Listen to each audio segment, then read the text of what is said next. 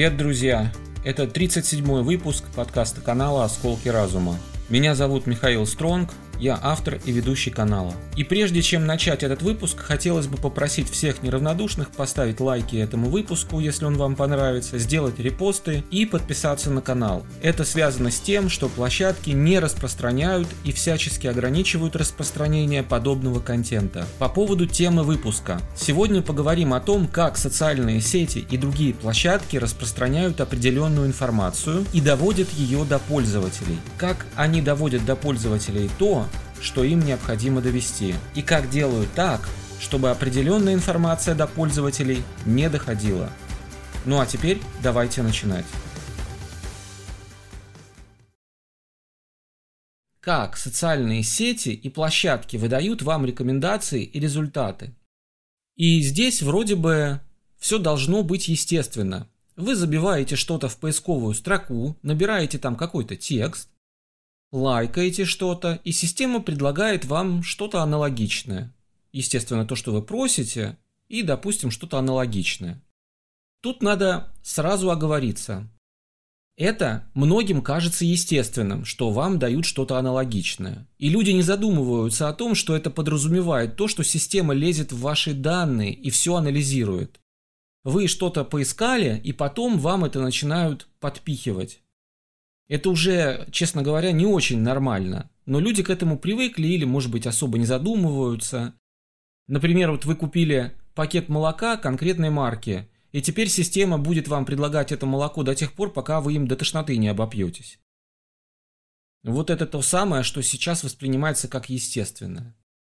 Тут еще одну надо мысль высказать, связанную с определенной негативной стороной работы вот таких алгоритмов, которые работают по аналогии. Ну вот вы что-то искали, и вам потом по аналогии все это в выдаче выдается. Или постоянно подсовывается. Человек – это вообще говоря существо, которое постоянно развивается. Любознательность и стремление к новому дает нам возможность выбирать и развиваться, изменяться, а изменение – это жизнь. Такие алгоритмы загоняют нас в узкие поведенческие коридоры.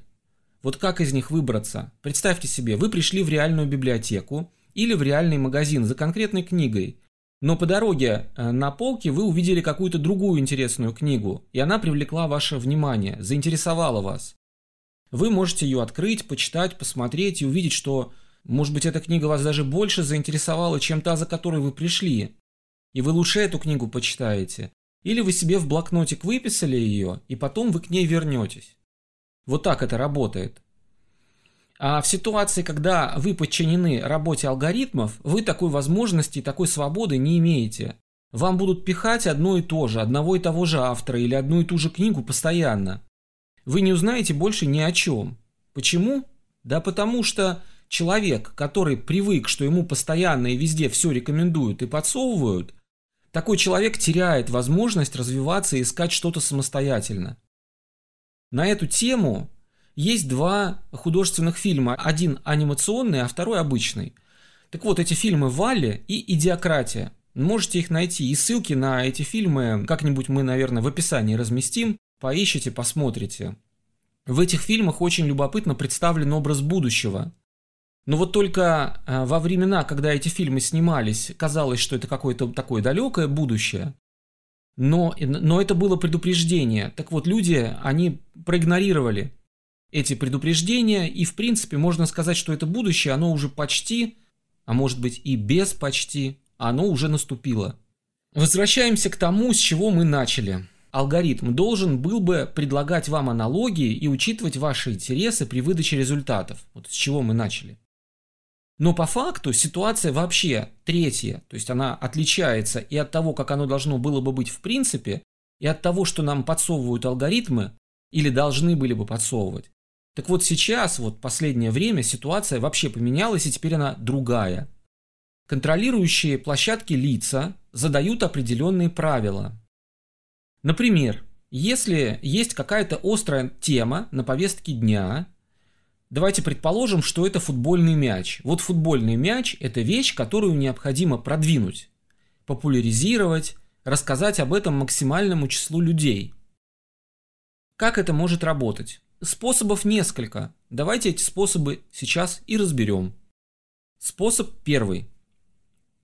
Вы открываете привычную страницу на, э, в социальной сети или на какой-то площадке, и видите среди своих привычных рекомендаций, это такие вот, да, вот что вы сейчас видите, вот такие вот э, квадратики, да, которые вам система выдает, потому что она вас знает. Она же собрала про вас уже данные, она знает, что вам интересно, чем вы пользуетесь, что вам подпихнуть, так сказать, да, интересно, чтобы ваше любопытство умерить, чтобы вы не искали сами, не проявляли любознательность, волю к поиску и так далее. Вам все подсовывают.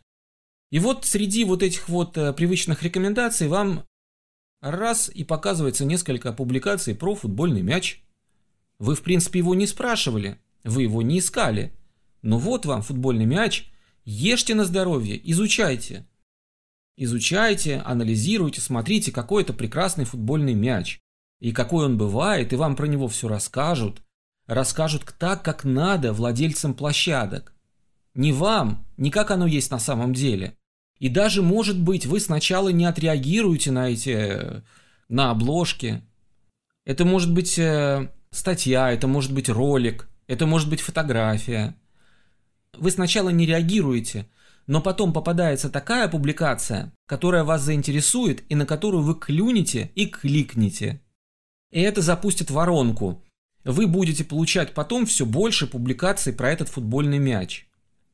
Но опять же, публикации будут такими, которые нужны владельцам площадок. И даже если вы по ним не кликаете, если вы, так сказать, ну неинтересно вам, да, это, и вы просто проскакиваете, пролистываете, игнорируете, все равно система будет вам их показывать.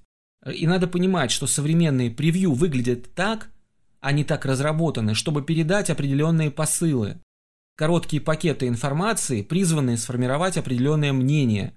То есть, даже не кликая на предлагаемый контент, вы его все равно поглощаете и усваиваете. Кушаете, кушаете, потребляете и потребляете эту информацию. Это вот первый способ. Теперь давайте посмотрим про способ второй. Вы ищете публикацию про теннисный мяч. Забиваете информацию про теннисный мяч, а вам в выдаче помимо теннисного мяча показывают еще и мяч футбольный. Казалось бы, вы же ищете теннисный мяч, зачем вам футбольный мяч? А они же как бы мяч и там, и там, поэтому кушайте. Кушайте не только то, что вам хочется, теннисный мяч, но и то, что нужно владельцам площадок. То есть вот такие ассоциативные какие-то вещи, э, алгоритм задается и по ассоциациям вам выдает то, что вы в принципе не просили ничего про футбольный мяч. Я же искал про теннисный, зачем мне футбольный? А вот вам футбольный, потому что вы к нам пришли на нашу площадку. И у нас вот как бы вот так. Мы хотим, чтобы вы еще и про футбольный мяч посмотрели. Вот вам теннисный нужен, а мы вам еще футбольный покажем. Это такой метод подмешивания. В принципе, это похоже на первый вариант. Но в первом варианте вам просто подмешивают это изначально в результаты ваших рекомендаций, которые вы ничего не запрашиваете. А во втором способе это идет по ассоциациям. Вы что-то посмотрели, что-то забили свое, а вам туда раз что-то и подмешали что-то другое. Да, но это что-то другое, оно близко к тому, что вы искали. Вот так это работает. Третий способ. Вы наверняка замечали ленты новостей, выдачи в поиске. То есть, э, когда вы заходите на какую-то площадку, э, сейчас э, много всяких стало лент. Ленты новостей, ваша какая-то личная лента на страничке. И в этой ленте например, там шортс или что-то еще, вот такие короткие видео или короткие новостные блоки. Идут вот так ленты, вы ее можете пролистывать. И вы ей постоянно этой э, лентой пользуетесь, ее смотрите.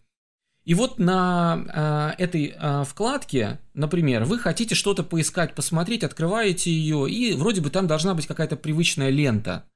Но э, вот что замечено, в этой ленте даже если вы что-то там искали или, а, например, что-то, к чему вы привыкли должно быть, там, например, первые 10 пунктов выдачи будет информация про тот самый футбольный мяч. Вот вам 10 пунктов покажут про футбольный мяч, а дальше пойдет уже нормальная естественная выдача.